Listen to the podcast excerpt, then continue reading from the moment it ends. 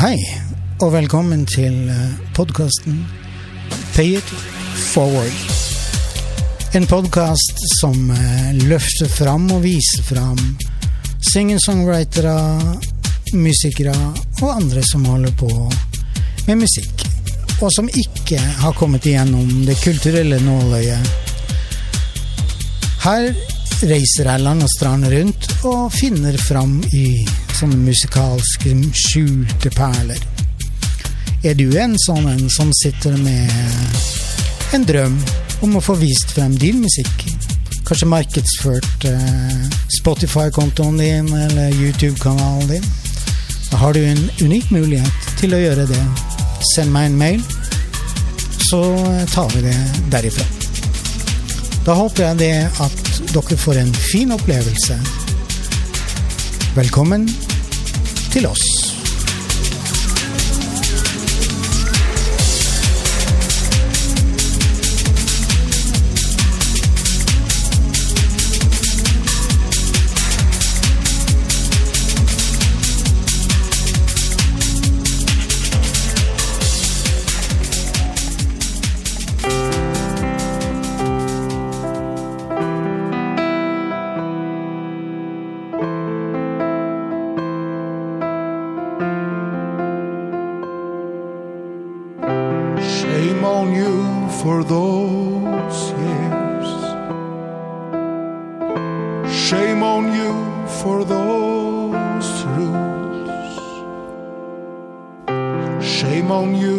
you make people cry.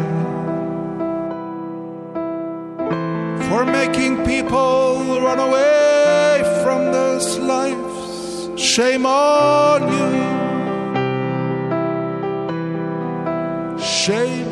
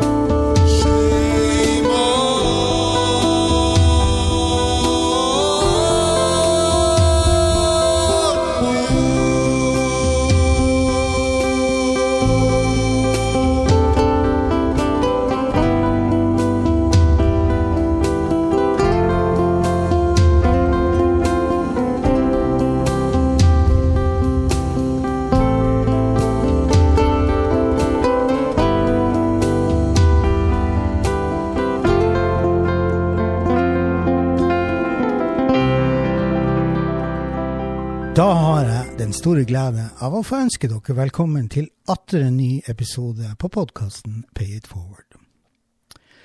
I dag så tar jeg dere med inn i visesangens verden. Gjesten hos meg han er litt sånn usikker på hvor han skal parkere seg sjøl, men eh, det gjør ikke noe. Gjesten min er, er fra Iran, men han flytta til Norge da han var seks år. I dag er han 42 år og bor med sin lille familie på Hamar. Det her er en sånn herre Kinderegg-mann. Han gjør det meste sjøl, han. Han skriver alle låtene sjøl.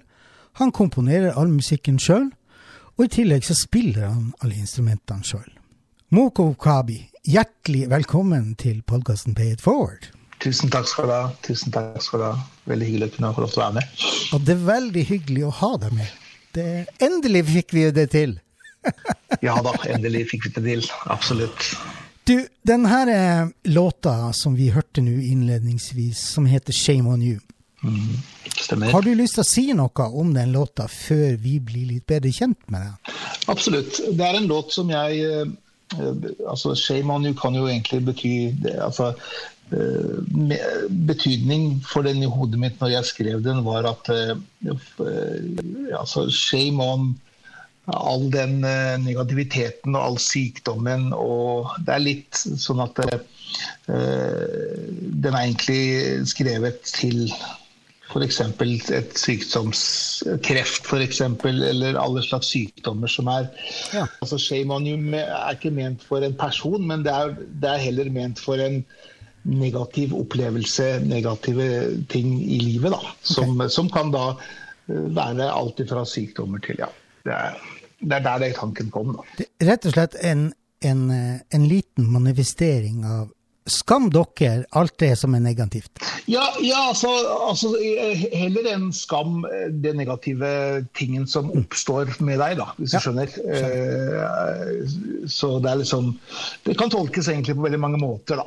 Men da lurer både jeg og sikkert de som sitter og hører på, hvem er denne karen? Hvem er du egentlig? Jeg er en familiefar med to fine gutter og en kone. Og, eh, og elsker da musikk og musikkproduksjon. Og liker å på en måte få fram mine følelser da, som jeg har i hjertet, ut til publikum gjennom toner, gjennom mm. musikken, gjennom, uh, gjennom uh, melodier som jeg skriver. Altså Alle de melodiene som jeg lager, betyr jo det kan være tider som jeg er veldig deppa, det kan være tider som jeg er glad, det kan være mm. tider som jeg har vært i kjelleren. Eh, og, og bruker da den musikken til, en, til å formidle da, det jeg har inni meg av følelser. Og denne interessen for musikk, den starta egentlig veldig tidlig, allerede som guttunge. For du har spilt i korps, har du ikke det? Jo, det begynte veldig veldig tidlig. Jeg uh, begynte, begynte, som uh, trommeslager i korps. Og, ja. og, og, da var jeg ikke veldig Da var jeg vel ti, sånn ca. ti år. Og interessen var uh, veldig, veldig stor ifra Og den ble jo faktisk sterkere og sterkere, og jeg fikk mm. lov til å utvide meg selv. Jeg, mine foreldre satt ikke en stopper at du må spille det instrumentet. Det. Jeg, fikk, jeg fikk lov til å prøve veldig mye forskjellig, men det begynte som regel med trommer i korps. Det stemmer. Og så, eh, i 15-årsalderen, så eh, begynte du å interessere deg for bass? Ja, jeg gjorde det, skjønner du. For at jeg, eh, jeg spilte Jeg spilte Jeg begynte med gitar og bass når jeg var 15. For jeg hadde en eh, tidligere bekjent av meg som spurte om jeg hadde lyst til å spille bass. Og jeg ja. sa at jeg har jo aldri, aldri, spilt bass, så jeg kan jo ikke. Men eh, så sier hun at men det skal jeg lære deg, sa Her er G, og her er C, og, ikke sant? Og, og der starta egentlig hele den musikklære. musikklæret. Da. Og da fikk jeg mer og mer interesse for å lære mer på hvordan egentlig et instrument fungerer. og alt dette her. Og det er jo begynner å bli 30 år siden snart, ja. så tida går fort. For det du har, du har, fortalt meg, det er at uh, allerede da som 15-åring så la du deg skikkelig i selene, som de sier. Og du øvde timevis hver eneste dag. Og det endte med at du havna i band. Absolutt. Jeg, jeg brukte mye av tiden min uh, til å øve. Uh, To-tre timer om dagen. og Eh, satt og øvde så eh, nesten så at fingrene ikke helt uh, ble med pga. Sår, sårheten i fingertuppene. Ja, det er bra. Men det var en interesse som ga meg det ga meg egentlig trygghet og det ga meg ro helt fra starten. Da. For du, du fortalte meg det at uh, sånn i 17-årsalderen så tilbrakte du veldig mye tid på gutterommet. Hvor du satt og hørte på musikk, og, og så øvde du og spilte etter skiver og låter og sånn. Det er uh, riktig, det. Jeg husker det at uh, Min, min, far kom til meg og spurte om det var noe galt. For at jeg var mer opptatt av å sitte på, på, gutte, på gutterommet og spille i stedet for å finne på noe gøy med gutta på byen. Liksom. Så jeg brukte Jeg jobba jo Jeg hadde, jeg hadde jo noen ekstrajobber som jeg hadde, og de pengene jeg tjente, gikk jo på å kjøpe nye plater. Så jeg kjøpte jo en tre-fire plater i uka som jeg da hørte på hele. Så jeg brukte veldig mye musikk, altså tid på det, da, for jeg elska det. Det ga meg liksom ja, det, det, ga meg veldig ro, da. Og ja. syntes at det var mer gøy enn å gå på byen, f.eks. og det endte faktisk med det at når du var rundt sånn 20-årsalderen, så, du, så, så kjøpte du deg din første opptaker. Og så begynte du å skrive musikk? Ja, det gjorde jeg. Jeg kjøpte en uh, firespors uh, opptaker da, mm. uh, husker jeg. Og begynte å, uh, begynte å skrive musikk fra bånn. og mm. det var veldig lærerikt, og så var det veldig interessant. For at da, når du, når du spiller et instrument som ung gutt, så føles det veldig kult ut, men når du hører på det i etterkant, så, så er det ikke sikkert det høres så bra ut. Så det var, det var, en, del av, det var en del av lærdommen da, ikke sant, også. Så. Og det er jo ofte det, altså, når, når, man kommer i studio f.eks., og man har en idé til en låt, ikke sant, så setter man seg ned og så begynner man å ta opp. Mm. Og veldig ofte så, så ender det med at den låta den blir ganske så annerledes enn Absolutt. hva du hadde tenkt. Fordi at du lytter, du spiller, plutselig kommer du på nye ideer. Ja da, det er sant det. Det er jo også en prosess som varer hele tiden. Altså, det er jo ikke noe som altså, Du har den prosessen med deg i hele livet ditt. Hele livet. Mm. Man lærer alltid nye ting. Man uh, lærer alltid hvordan å gi ekstra følelser, hvordan man gir uh, følelser til tonen, hvordan man gir uh, den feelingen man har i hjertet, liksom, hvordan den kan komme ut på en fin måte. For at en tone kan jo spilles på veldig mange forskjellige måter. Hvis man ikke spiller den med kjærlighet, så får man ikke noe kjærlighet ut heller.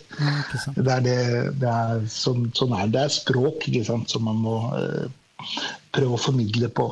Uh, jo mer man øver, jo større forståelse for både musikken og kanskje det her med musikkteori, selv om man ikke går på skole og lærer det, så er det noe med at det er masse masse lærdom i å bruke tid på det. Veldig veldig mye lærdom. Jeg har eh, per dags dato faktisk også uh, har en to, to og en halv time eh, nesten daglig med, med, med musikk, uh, musikkspilling, mm. og ikke minst notelære.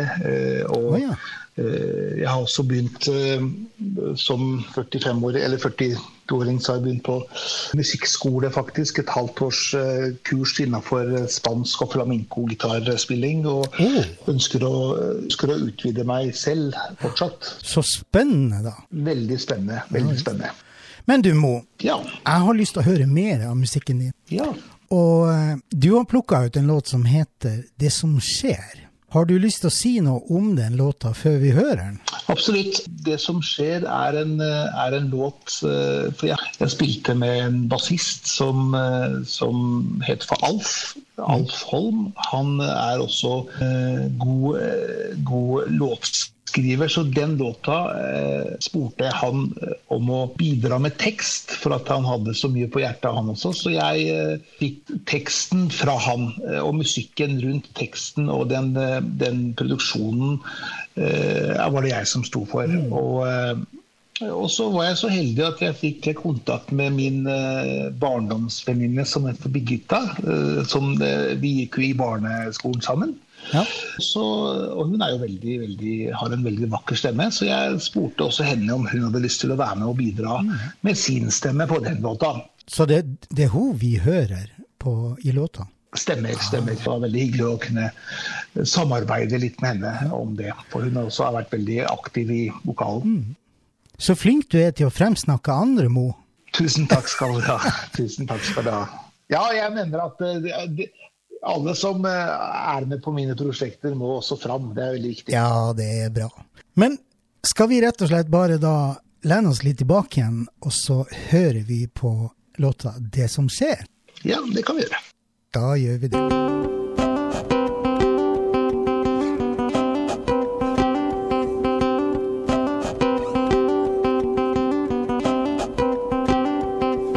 Du spør om hva som skjer, men hun svarer ikke mer. Barrieren er så stor, mye større enn du tror. Blikket flakker når du spør, du er den eneste som tør. Spørre hva som skjer, men hun svarer ikke mer. Mange år har det gått flott, dere har hatt det så godt. Men nå har det stoppet opp. Samtalen har sagt stopp.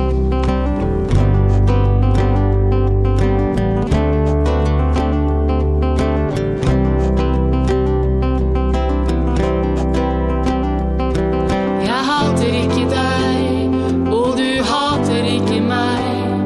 Jeg vet ikke hvem du er, du vet ikke hvem jeg er. Vi har mistet hvem vi var, tiden vil gi nye svar. Det å elske var bare noe som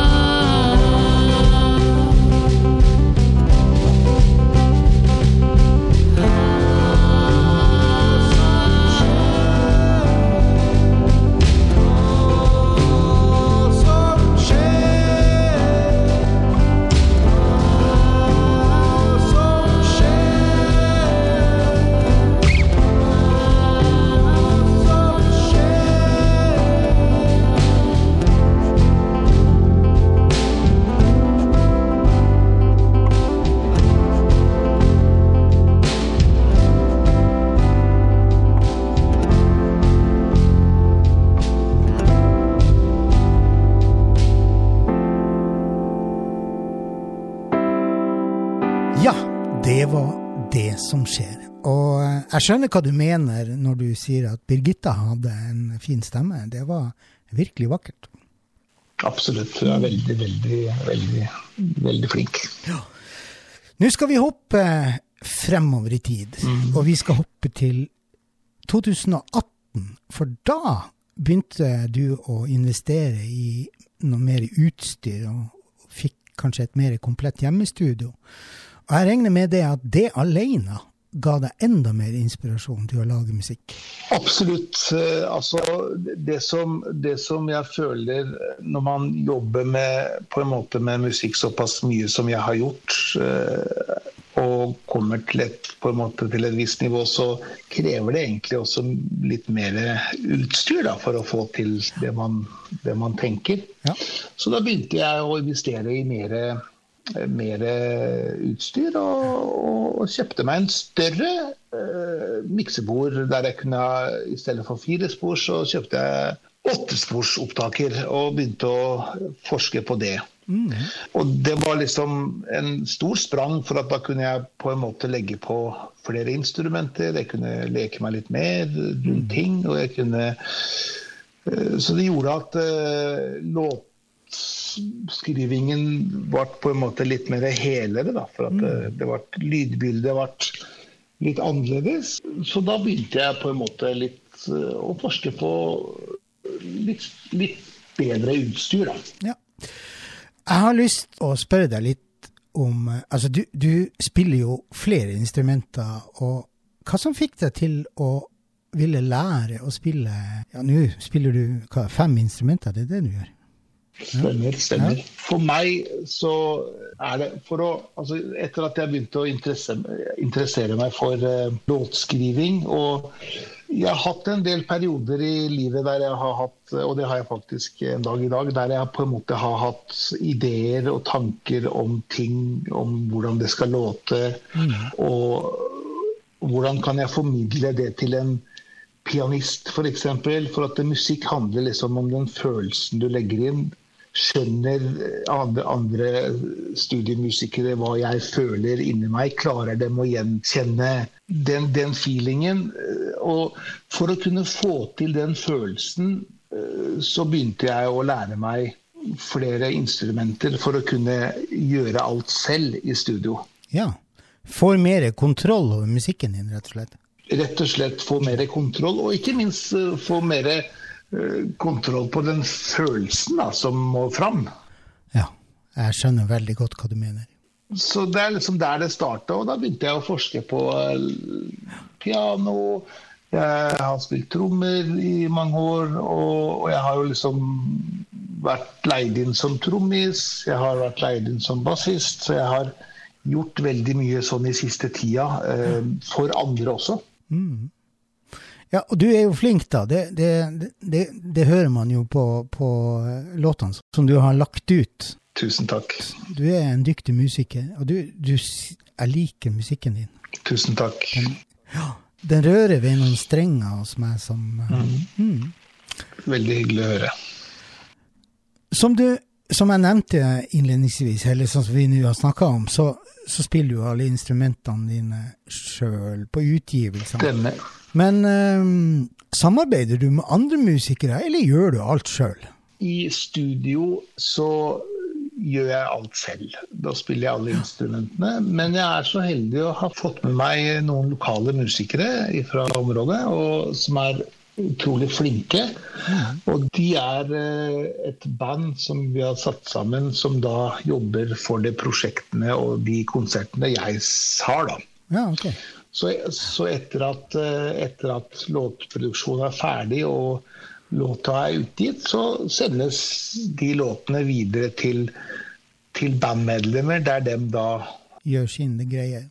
ja, altså forbereder seg til konsert eventuelt, eh, og, og er klare på en måte. Og, så vi, og de er såpass dyktige musikere at vi har ikke noen faste øvinger i uka f.eks. Vi har ikke faste øvinger i måneden, men vi, vi øver til et spillejobb, da, hvis du skjønner. Så for, for oss eh, og for de så holder det hvis vi har tre, tre øvinger til et spillejobb. Det er mer enn nok for å kunne sette de låtene som blir valgt. da. For de er, har en kjennskap til de fra før.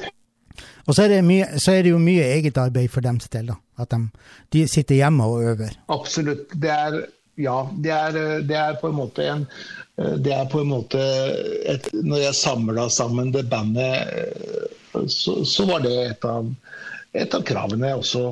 At de på en måte er forberedt når de kommer til, til øving. Ja.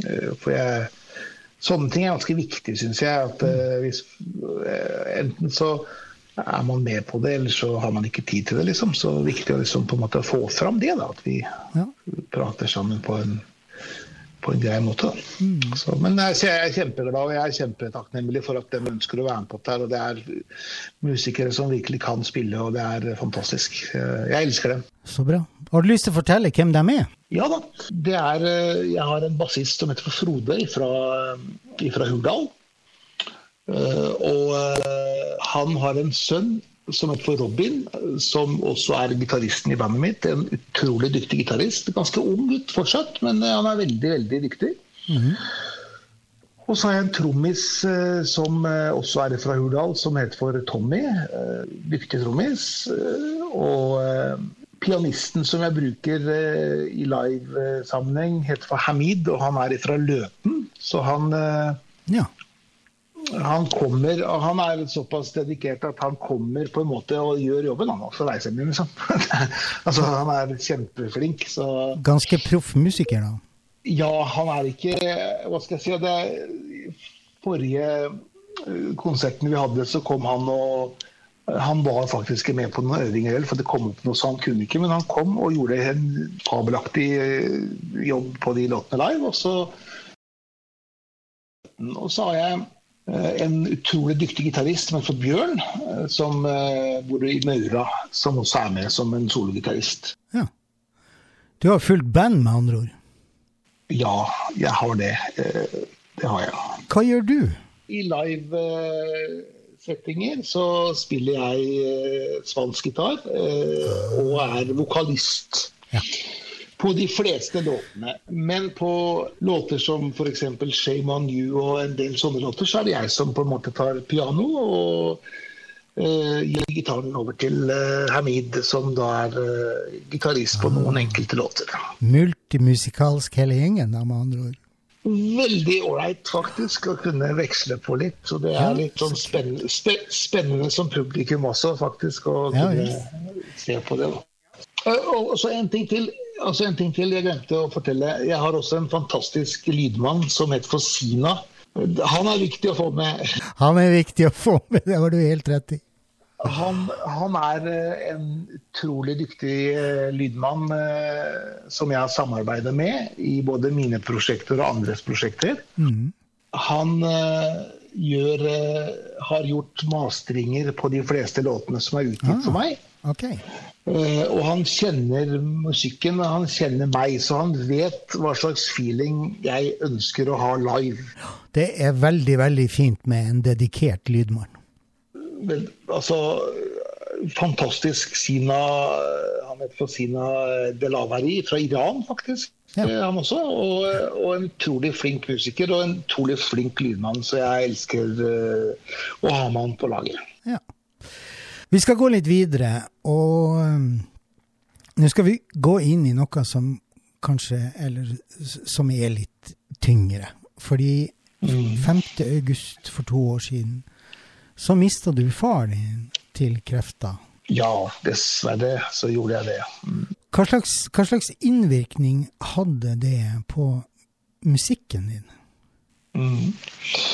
Eh, du vet, det som jeg og min pappa vi hadde veldig god forhold, og, og den sykdomsprosessen gikk eh, Altså, det var en sjokk for de fleste som var rundt han. Og, og for meg, jeg Etter det så må jeg vel ærlig si at jeg datt rett i kjelleren. Så langt det går an å få det. Det forstår jeg òg. Og ble både deprimert og veldig Ja. Det to, altså den, jeg mista en, virkelig en støttespiller, og det gjorde noe med livet mitt. Og det, det må jeg si. Det skjedde mye der. Og, og, og, det var jo på en måte det som starta hele den musikkprosessen, karrieren, eller hva du vil kalle det. Men, eh, men jeg eh, var såpass langt nede at jeg brukte musikken og toner som en terapi. Ja. Jeg begynte å bygge trapper med toner i stedet for å For vi, vi- må jo eh, på en måte tenke at livet må jo gå videre. Sånn er livet.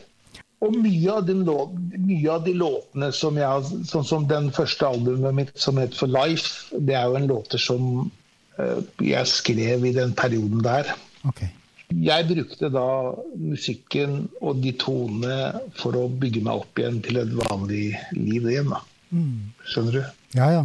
Jeg har vært igjennom samme skjebne som deg. Jeg har også mista faren min og, og brukt musikken. Ja, veldig trist eh, når man gjør det. Så jeg kjenner at jeg blir litt lei meg nå, faktisk. Ja, det skjønner jeg godt. Men sånn er Men det. det, det er livets gang, dessverre. Det er det også. Det er det. det, er det. Man skal vokte seg for å slenge av gårde floskler om hit og dit. Det er helt i. Mm. Det her er bandet som du nå har. Ja. Det, det kom sammen som en konsekvens av at eh, du hadde lyst å holde en konsert for å hedre de døde. Det er korrekt. Kan du fortelle litt om det? Det kan jeg gjøre. Etter at pappa gikk bort, og, altså pappa eller andre mennesker også som går bort av sånne sykdommer og sånne ting som man opplever i livet, så, så eh, mitt mål etter at jeg på en måte har klart å bygge meg opp igjen og komme meg igjen, var å, var å arrangere en, en konsert eh, for de døde og, og eh, for Kreftforeningen. eh, For å, ja, for å kunne vise min støtte til de som gjør en fantastisk jobb. Og, og da hadde vi en konsert på Eidsvollbygningen, nedenfor Eidsvollbygningen. Og. Kreftforeningen var til stede. eh, Og det kom også mye folk i forhold til det antallet vi hadde lov til å ha eh, pga. korona og sånne ting.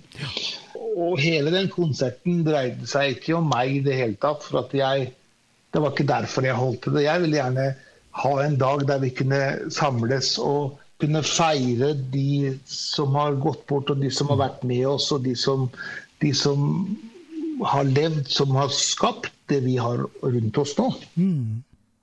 Det er en eh, virkelig prisverdig tanke. Ja, så jeg syns det er ganske viktig dette her. Og, og hele den konserten eh, som Hele den konserten fikk vi også tatt opp, på, så det ligger også på YouTube under Moko Kabi.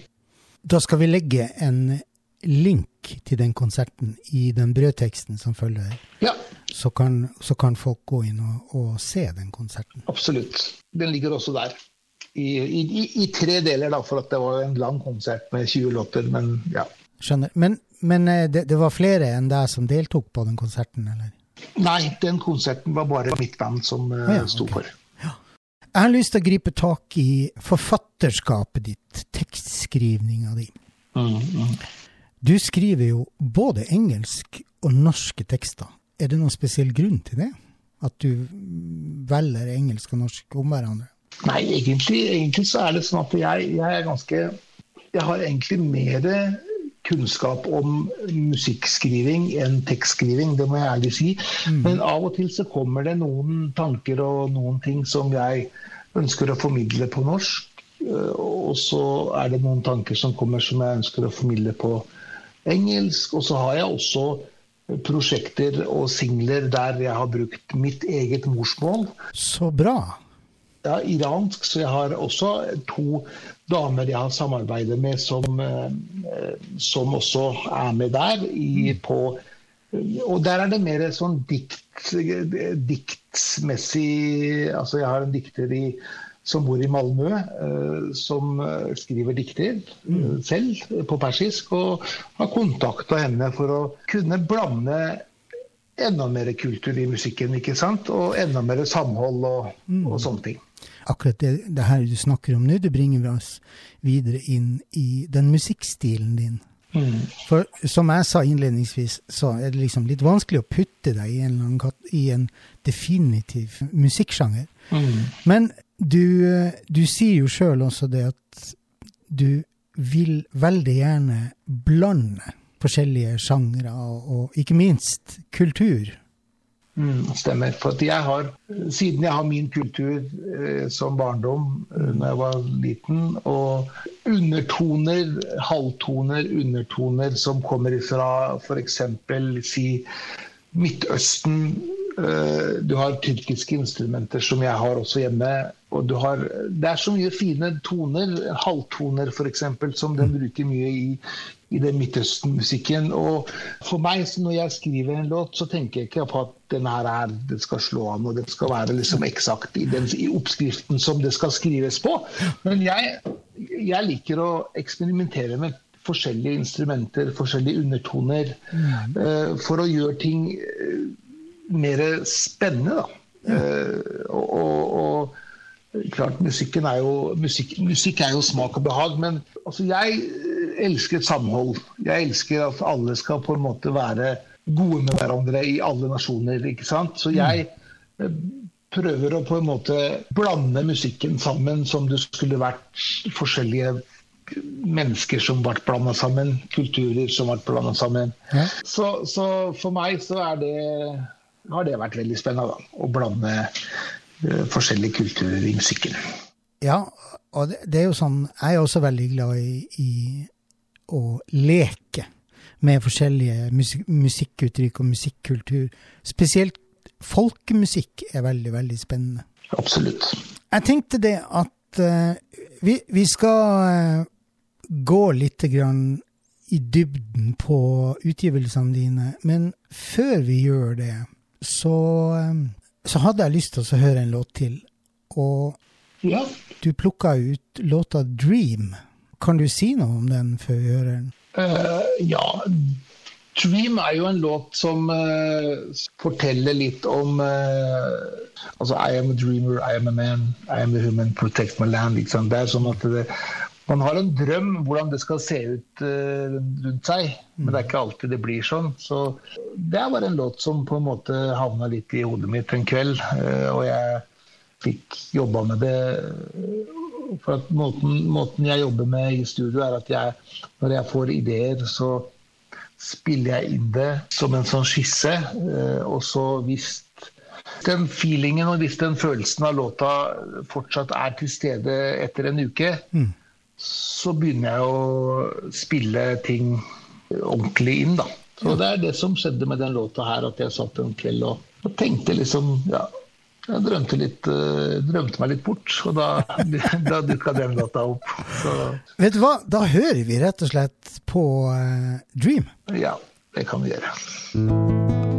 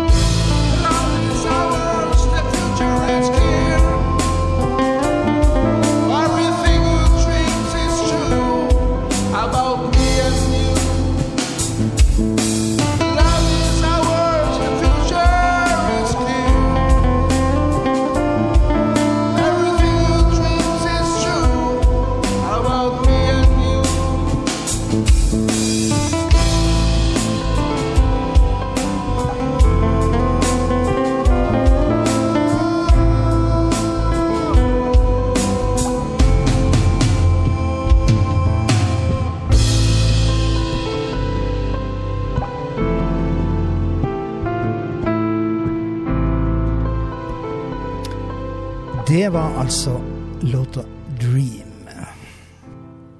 Nå, Mo, så har vi kommet fram til nutiden. Og jeg har litt lyst å snakke om eh, den diskografien din. For du, du har jo gitt ut ett album som nå kom i 2021, som heter My Thoughts. Og så har du gitt ut to EP-er i fjor, 2021, som heter Moment og eh, Life. Stemmer. Og så har du gitt ut 'Himmelen er nærmere enn du tror', en EP ifra i år, faktisk. Stemmer. Og i tillegg så har du da åtte singler i perioden fra, 2020 fra 2020 til 2021. Så du, du har jo vært, eh, du har vært rimelig ak eh, aktiv. Ja, det, du skjønner at i, i 2019 så ble jeg pga. korona permittert fra min jobb og, og hadde plutselig litt mer tid. Så, jeg, så det ble mange timer, var, ble mange timer i studio eh, den tida der eh, for å få tida til å gå. Så var jeg så heldig at jeg fikk også et platekontrakt gjennom, eh, gjennom en eh, plateselskap som heter Galactic Park, som holder til i Trondheimsområdet. Gratulerer. Tusen takk. Eh, og, og på den My Path og den 'Himmelen er nærmere enn du tror', det er en utgivelse som har kommet gjennom de. Så det er jeg veldig glad for og takknemlig for at de ønska å være med på eh, og hjelpe meg litt videre. Nå er det jo umulig eh, for oss å gå gjennom alt det du har gitt ut. Men der er én singel som skiller seg litt ut, som jeg har lyst til at du skal si noe om. Og um, nå er jeg litt usikker på uttalelsen, så jeg, eh, jeg tar det fonetisk. Det er en singel fra 2020 som heter Tire E- ESHGH. Tire-esh, det betyr eh, det er, en, det er en låt som har en tekst og en stemme fra et fødested Iran. Ja. Og, og der er hun som har stemmen der, søstera hennes er eh, Hun heter for Sherry, hun som prater i den eh, låta. Og søstera hennes eh, er dikter. Så hun, hun har diktbøker som hun har skrevet. Og, og, og, og hun Sherry, hun, hun møtte jeg gjennom min søskenbarn. Hun er gift med min søskenbarn, og jeg syns at hun har utrolig feeling på det hun legger fram. Og den, Og har en veldig vakker stemme, både, både på album og, og, live. Så jeg fikk uh, hun til å lese opp et dikt på telefon, faktisk, og sende ja. meg den i studio. Ja. Så, så, jeg brukte det opptaket hun sendte meg, mm. Til å skape musikken rundt det. Spennende. Og da, da, skal vi oppfordre um, lytterne til å gå inn og høre på den. Jeg, jeg har, må innrømme det at akkurat den har jeg ikke hørt. Men det, det er, høres utrolig spennende ut. Det gjør det. Ja, det er jo den kulturelle blandinga som vi har snakka om i stad, som gjør at det blir kanskje litt spennende. Så. Men uh, hva slags planer har du ellers for uh, 2022? Jeg vet at uh, altså det siste albumet du ga ut, My Thoughts, som handler om uh, dine tanker rundt det livet vi lever i i dag. Det stemmer, det. Stemmer det. Det er et fullt album som kom ut. Uh, og så har jeg hatt en EP etter det igjen, da, som jeg som på en måte er litt sånn Den siste EP-en min, der, der, der, har jeg også blanda musikksjangre. Sånn som på den siste EP-en så har jeg dratt inn en del sånn chill out waves, lounge waves på, på noen låter. Jeg har uh... Snakker du nå om singelen 'Himmelen er nærmere enn du, enn du tror'? Eller EP-en din, mener jeg. Unnskyld. EP-en stemmer. Det er den jeg prater om nå. Og, og der er det sånn at uh, du vet, av og til så hører jeg musikk der jeg kan sitte og bare drømme meg bort. Mm.